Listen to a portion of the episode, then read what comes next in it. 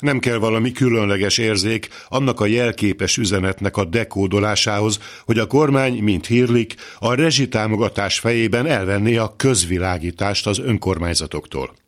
Hogy kinek mennyi fény jár, azt majd én döntöm el, mondhatja Orbán Viktor, és tapasztalatból tudjuk, hogy a miniszterelnök és szűkebb köre már jelentős rutinra tett szert ebben a tekintetben, szó szerint és átvitt értelemben egyaránt, nem csupán a kisvárosi főterek lámpa ellátottságát, hanem például a közérdekű adatszolgáltatásokat, az urambátyám céghálók nyomon követhetőségét illetően is. A nemzeti együttműködés rendszerében a reflektor arra irányul, amit ott fenn a várban megvilágítani óhajtanak.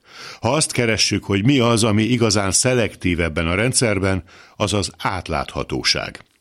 Most azonban közgazdászok egybehangzó értékelése szerint olyannyira kellene már a brüsszeli pénz, hogy belátták, az unió által megfogalmazott jogállami feltételek közül valamit azért nyilván teljesíteni kell, vagy legalábbis teljesítésnek látszó magatartást kell tanúsítani. Hogy mennyire messze menőek az elvárások, azzal kapcsolatban érdekes lesz végignézni az elkövetkező hónapokban a Wölner Schadl ügyben a hivatalos kínlódásokat, az információ töredékek lépésről lépésre történő nyilvánosságra kerülését.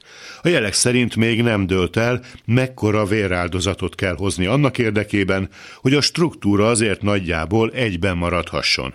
Ahhoz azonban, hogy ez az egész berendezkedés alapjaiban megváltozik, óhatatlanul felmerül a következő dilemma. Számos magyar jogintézmény a leírt szabályok szintjén formális értelemben eleget tesz ugyan jogállami kritériumoknak. Csak hát ezek a kritériumok a gyakorlatban mégsem érvényesülnek, mert a tisztségviselők nem mernek élni pusztán papíron meglévő függetlenségükkel.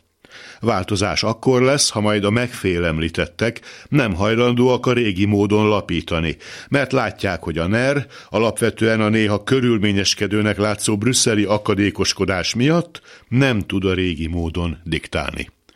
Jó estét kívánok, Kárpát János vagyok, a hírek után kezdünk.